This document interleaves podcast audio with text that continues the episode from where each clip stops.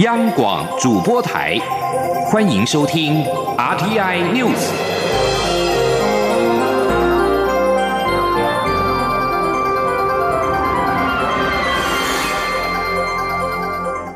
听众朋友您好，欢迎收听央广主播台提供给您的 RTI News，我是张顺祥。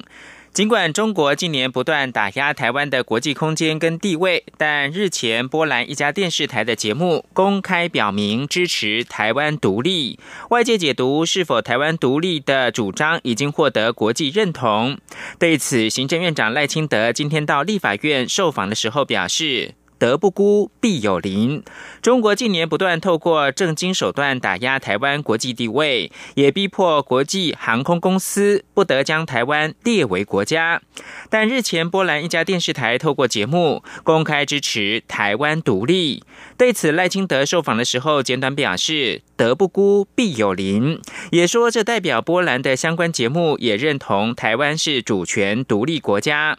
赖清德强调，人民有权决定自己的生活方式。此外，外交部长吴钊燮近日接受德国媒体的专访，引发中国抗议德媒制造一中一台。二十四岁的德国研究生穆达伟，今年在北京就读的时候，研究人权议题，遭到中国的驱逐出境。他表示，台湾就是独立于中国之外的民主国家。而驻德代表处表示，穆达伟的推文对台仗义直言，正是台湾坚持民主、德不孤、必有邻的写照。国家安全会议的副秘书长陈文正二十九号表示，国防自主下一个阶段是让国防产业打开国际市场，跨国产业合作。美国是第一个合作对象，让台湾产业进入美国国际生产链是很重要的节点。美台国防工业会议二十九号进入到第二天，首度以官方身份与会的陈文正表示，国防自主按部就班已经有一定程度，下个阶段是让升级当中的国防产业打开国际市场，跨国产业合作，美国是第一合作对象。他指出，此行主要是听听业界的意见，作为下一步精进的方向，但不会涉及到具体的个案。让台湾的产业进入美国国际生产链是很重要的节点。同样与会的国防部军备副部长张冠群表示。未来国防自主工作推动将采自主系统开发与军售双轨管道并行，并希望加强台美相关产业交流，共同致力于台海和平跟区域的稳定。继续关注到台湾，蔡英文总统今天接见美国智库国家亚洲研究局学者访问团时表示。全球经贸出现了许多剧烈的变化，台湾不断努力跟国际接轨，提升竞争力。除了持续与新南向国家强化经贸的连结，也跟理念相近的国家提升经贸伙伴关系，希望一起让印太区域变得更加的开放、繁荣、自由。请记者欧阳梦平的采访报道。蔡总统在接见时表示，近年来国家亚洲研究局发表的研究报告都会不时提到台湾，证明台湾在区域内扮演非常重要的角色。总统指出，也因为每个国家的政经局势会彼此牵动，这两年来台湾积极推动新南向政策，提升与邻近国家的关系，透过合作的方式，共同促进区域的繁荣与稳定。面对过去一年全球经贸出现许多剧烈变化，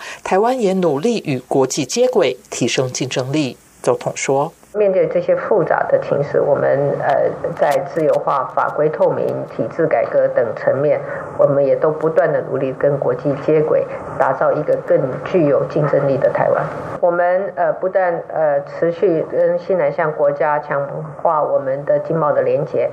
也以具体的行动跟理念相近的国家，向美国提升经贸伙伴关系。总统指出，台湾的企业像是中油、台塑，今年都增加对美投资。台湾的农业访问团也在上个月到美国签署了采购意向书。他相信访宾们可以从这些努力看到台湾是值得大家信赖的伙伴。台湾也有决心与其他理念相近的国家一起让印太区域变得更加开放、繁荣与自由。中央广播电台记者欧阳梦平在台北采访报道。接着是记者谢嘉欣的独家报道，是中油更换了发言人。中油从去年八一五大停电以来屡屡出包，近期又发生了九五五千汽油油品异常事件。中油宣誓要改革，董事长戴谦今天表示，原则就是要做好源头的管理，执行落实。他透露，中油决定要撤换发言人，改由副总方正仁负责对外发言。记者谢嘉欣的独家报道。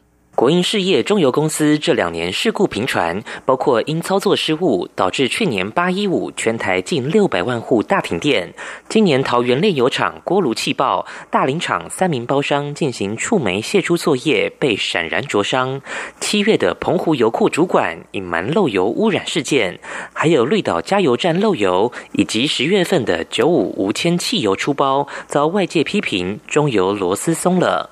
面对立法院民间批评声浪，中油董事长戴谦日前宣誓要釜底抽薪改革体制。戴谦三十号受访表示，单就九五油品出包一事，除了事后的赔偿措施外，他已要求要加强检测，除了既有的铜片检测外，还要增加两种检测，也就是用银陶氏检测法等来控管油品品质。针对体制改革，戴谦指出，中油日积月累的体制问题是历史共业，不愿多谈。且改革并非三言两语就能说清楚，但在原则上有两大重点。他说：“这个这个改革就是这两件嘛，源头管理管理好嘛，然后后后续的呃追踪管考呢要落实嘛，不能就说都是道德劝说，然后都是呃形容词，这个没有用的。”过去一定是有一些机制各方面啊，造成今天的这个结果嘛。那这个机制要怎么去修正啊，或者改良啊，等等等等。简单的讲是这样子。戴前并强调，请外界给他时间做改革。虽然不是每件改革都会成功，但只有改革，中油才有希望。至于体制改革的人事异动，戴谦表示，目前还不能透露太多。不过，二十九号内部已决定更换发言人，由副总黄仁宏改为另一位副总方正仁负责对外发言。中央广播电台记者谢嘉欣采访报道。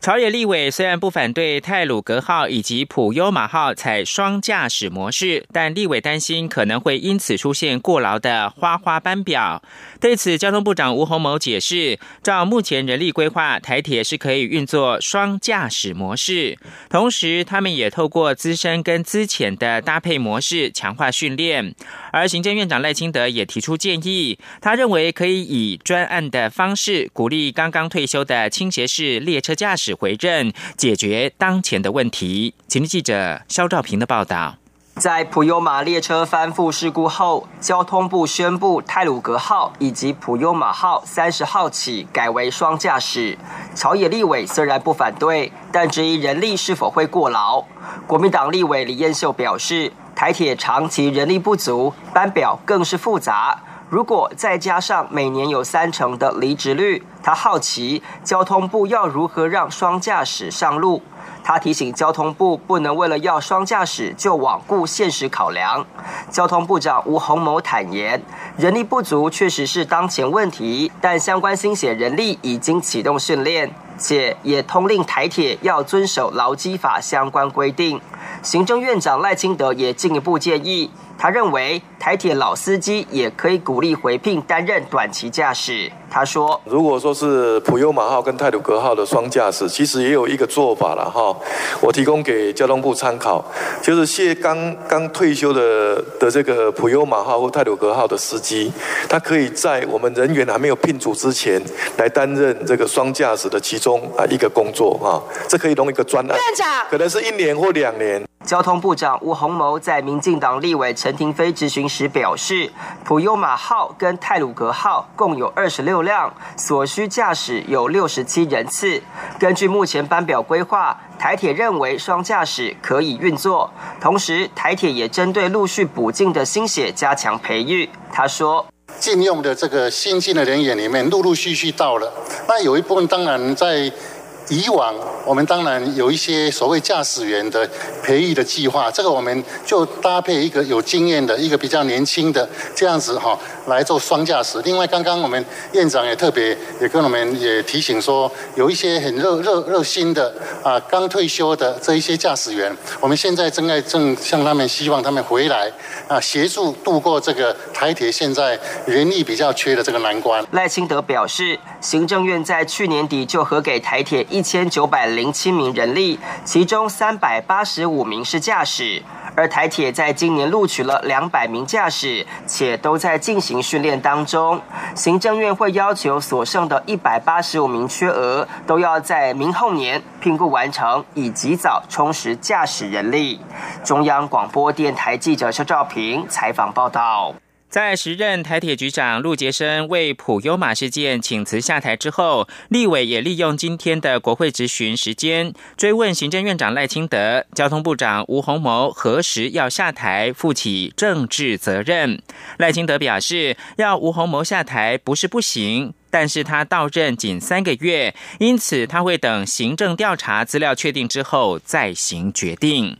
继续关注的是民间关心司法改革，由二十一个民间团体、十四位司改国事会议委员共同组成的民间监督落实司改国事会议决议联盟，今天在立法院大门外举行记者会，呼吁司法院立即将法官法修正草案送到立法院。也呼吁立委们重视人民对于淘汰不适任的法官跟检察官的殷切期待，在这个会期紧速启动审查法官法的评鉴制度修正草案，不要再让技术性的问题延宕改革时程。时代力量立委黄国昌以及民进党立委周春米也到场表达支持，强调会尽到监督责任，督促主政机关加快步伐提出草案。记者王兆坤的报道：民间监督落实司改国事会议决议联盟召集人、民间司改基金会董事长林永颂表示，司改国事会议结束已经一年多，虽然很多决议都很重要，但如果没有好的法官与检察官，所有的决议都会成空。其中不适任法官、检察官的淘汰与监督机制是司改的首要工作。林永颂指出。现行评鉴机制问题很大，执行六年多来，被职务法庭免除法官、检察官职务的只有三件。这三件的内容是涉嫌杀人未遂、涉嫌与未满十六岁性交易，以及涉嫌贪污，也就是案情要严重至此才会被免职。但那些态度恶劣、不负责任的法官与检察官，居然都不会被淘汰。林永颂说：“法官、检察官好坏差太多，对人民好像是在掷骰子。我们必须讲，这样的法官、检察官不胜任的有一定的比例，但是仍然在腐蚀司法的威信。”永社副理事长黄帝莹表示，目前司法院公布的修正草案有很多内容不符合司改国事会议的决议，可是这些决议都是由蔡英文总统拍板确认，因此。司法院提出的草案是陷蔡总统于不义。民间监督落实司改国事会议决议联盟强调，淘汰不适任法官、检察官一直是人民最在意的司改项目。这个问题不得到解决，对于认真尽责的法官、检察官们也非常不公平。呼吁国会紧速排案审查，让司改进度持续向前。中央广播电台记者王兆坤台北采访报道。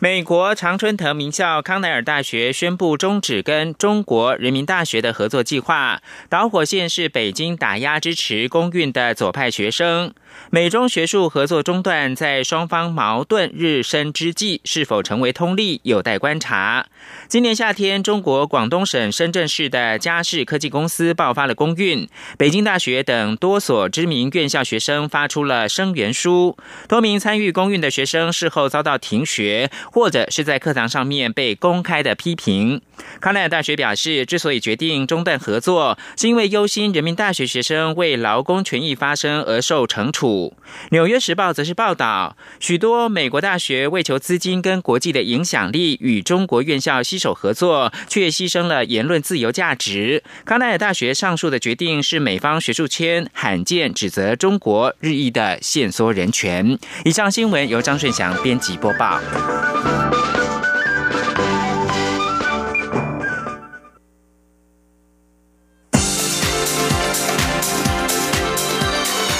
这里是中央广播电台，台湾之音，欢迎继续收听新闻。各位好，我是主播王玉伟，欢迎继续收听新闻。关注文教焦点，政府建制准公共教保机制，并且由六都以外的县市先推动。教育部统计，目前已经有两百七十五家符合要件的私立幼儿园加入准公共幼儿园的行列，比率达到百分之三十六，可加惠两万九千名幼儿。教育部今天也邀请私幼业者、教保员以及家长代表，分享准公共幼儿园的优点。前记者郑祥云、陈国维的采访报道。教育部公布准公共幼儿园标章，象征公与私合作的两双手，撑起宝贝幼儿，营造公私协力的意向。教育部也邀请私幼负责人、老师及家长说明加入准公共家族的好处，减少家长的负担，负担是啊，每个月才四千五。第二，它可以增加幼教和伙伴的收入。嗯哼。第三，还可以稳定我们幼儿园的。学生来源的稳定人数是这个是一个创造三赢三赢的一个公共化的政策。那对于我们家长来讲，每个月呃只要四千五，那以后也不会有可能每半半年一次的庞大的注册费。是那对于我们家长，就是呃现在比较年轻的父母来讲，它其实是一个非常非常大的实质的注意。先前有三个县市没有任何一间私幼加入准公共幼儿园，教育部这次改主打，如果加上原先公立幼儿园与非立幼儿园的比率，其实这几个县市的家长能获得平价教保服务的比率相当高。有时候媒体会说啊，有三个为什么是挂零呢？其实他们的公共化比例早就超过全国的标准了，所以这个这一波这个加入以后呢，金门已经是全国第一了。统计十五个县市共有七。一百六十四家符合收费要件的私幼，现有两百七十五家，三成六的比率加入准公共幼儿园，可以让两万九千个家庭减轻经济负担。教育部希望能有更多私幼提出申请，就能让家长们从申请日那天起，享有每个月缴费不超过四千五百元的优惠。中央广播电台记者郑祥云、陈国伟台北采访报道。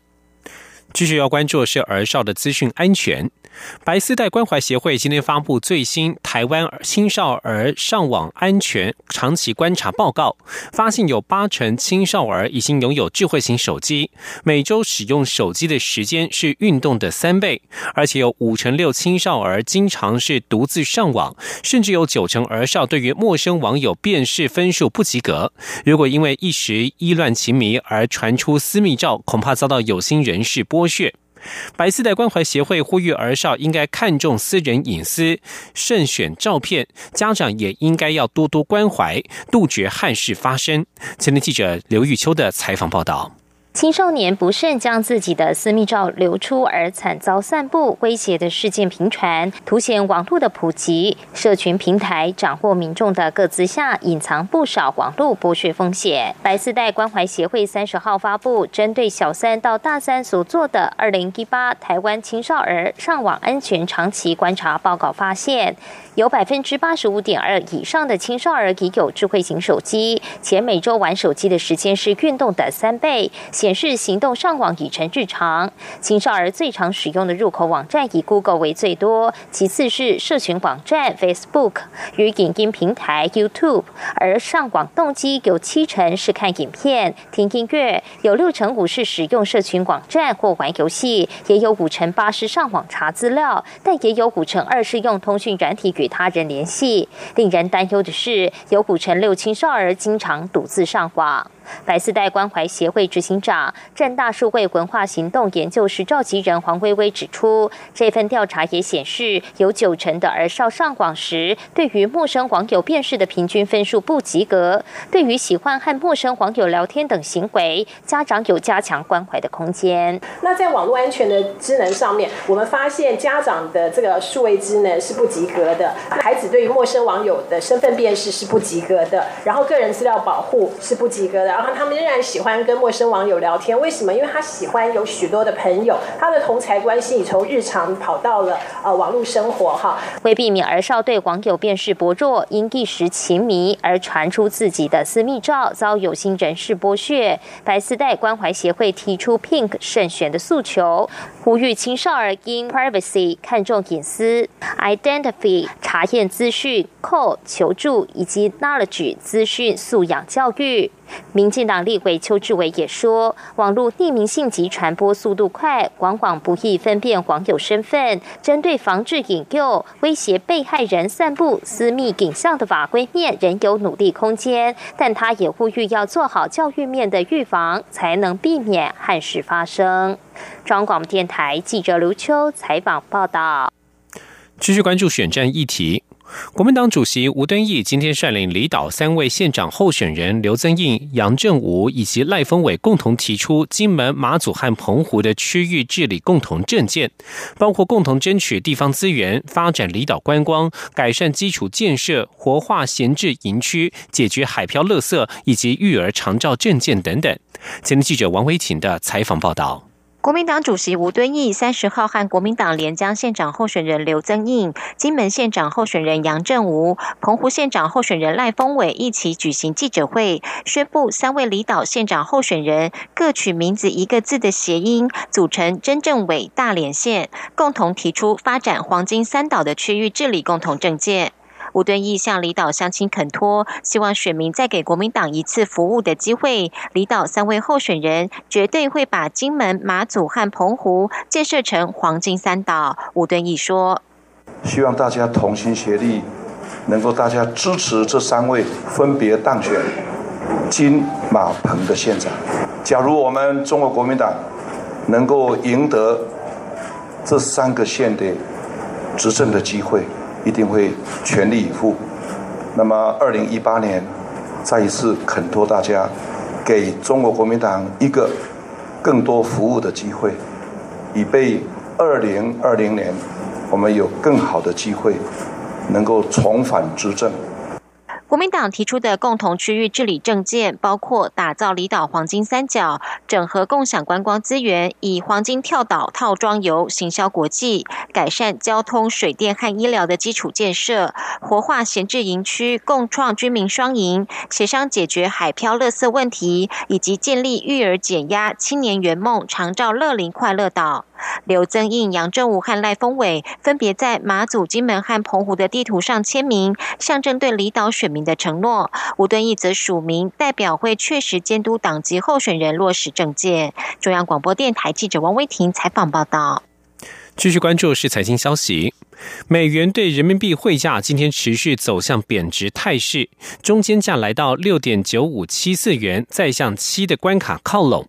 中国央行是否会力守七的关卡？目前台湾国内外资银行看法是呈现两极。由于中国台商目前面临这美中贸易战，外资银行也认为人民币贬值倒是可以抵消台商对于美国加征关税所带来的压力。由于中国经济明年将放缓，货币政策虽然维持宽松，都将使得人民币短期难以有升值的空间。今天记者陈立信宏的采访报道。根据媒体彭博社引述知情人士的报道，美国总统川普和中国国家主席习近平下个月将出席二十国集团 G20 峰会，届时将会利用峰会的时间举行会谈。如果进展不顺利，华府有可能在十二月初宣布对剩余的两千五百多亿美元的中国商品加征关税。就在美中贸易战传出可能进一步恶化之际，美元对人民币汇价这几天又走贬。三十号中间。价来到六点九五七四元，再向七的关卡靠拢。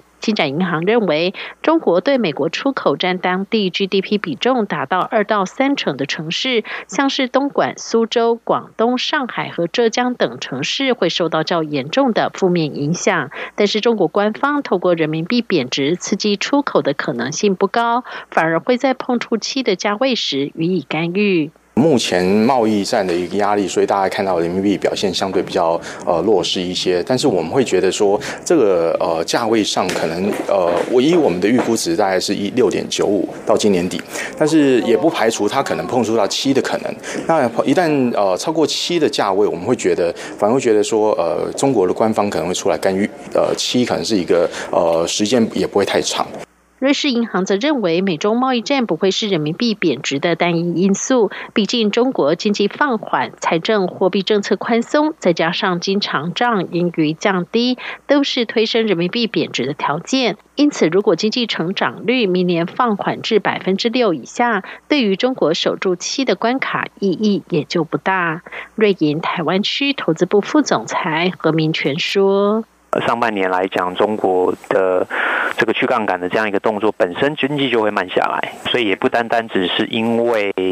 啊中美贸易战的关系。瑞银也预估，在贸易战的影响下，人民币还有百分之五的贬值空间。预测未来半年和一年恐怕会贬到七点一和七点三的水准。但如果经济成长放缓至百分之六以下，就会直接测试七点五的汇价。中央广播电台记者陈林信宏报道。